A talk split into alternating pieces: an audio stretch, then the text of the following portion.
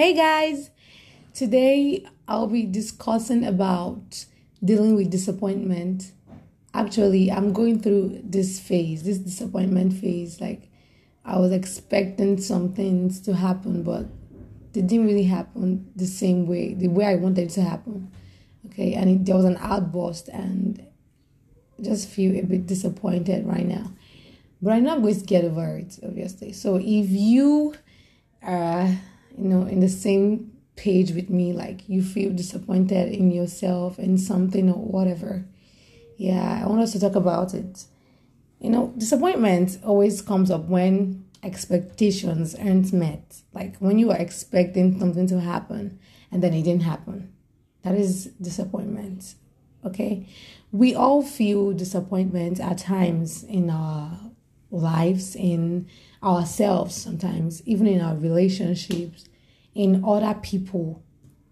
Like we feel disappointed. And it's not an easy feeling to sit with. But there are the healthy ways to like handle disappointments. Some people say if you don't want disappointments, don't have expectations. But this is not really possible. Imagine trying to have no thoughts or ideas about how something should be or how something might go. So, expectations are helpful to us in many ways. That's just it.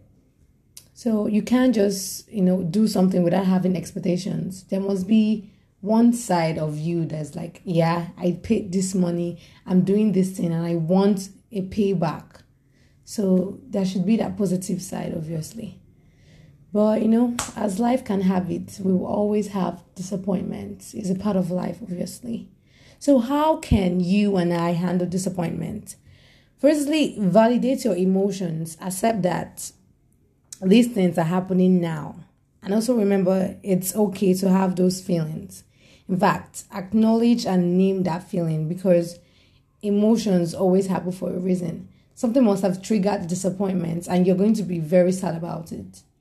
Acknowledge the fact that this thing has happened, that kind of thing.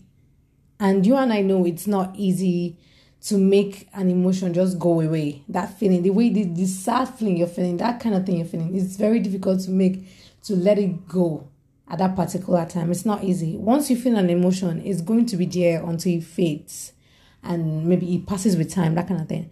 So remember and always keep reminding your, reminding yourself that disappointment is like a wave. So deal with it until it passes.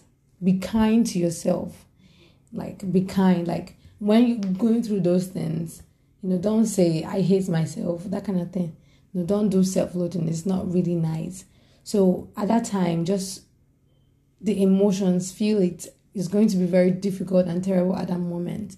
But when it passes away you won't even remember. You might remember but it's not going to be it's like a piece of cake to you.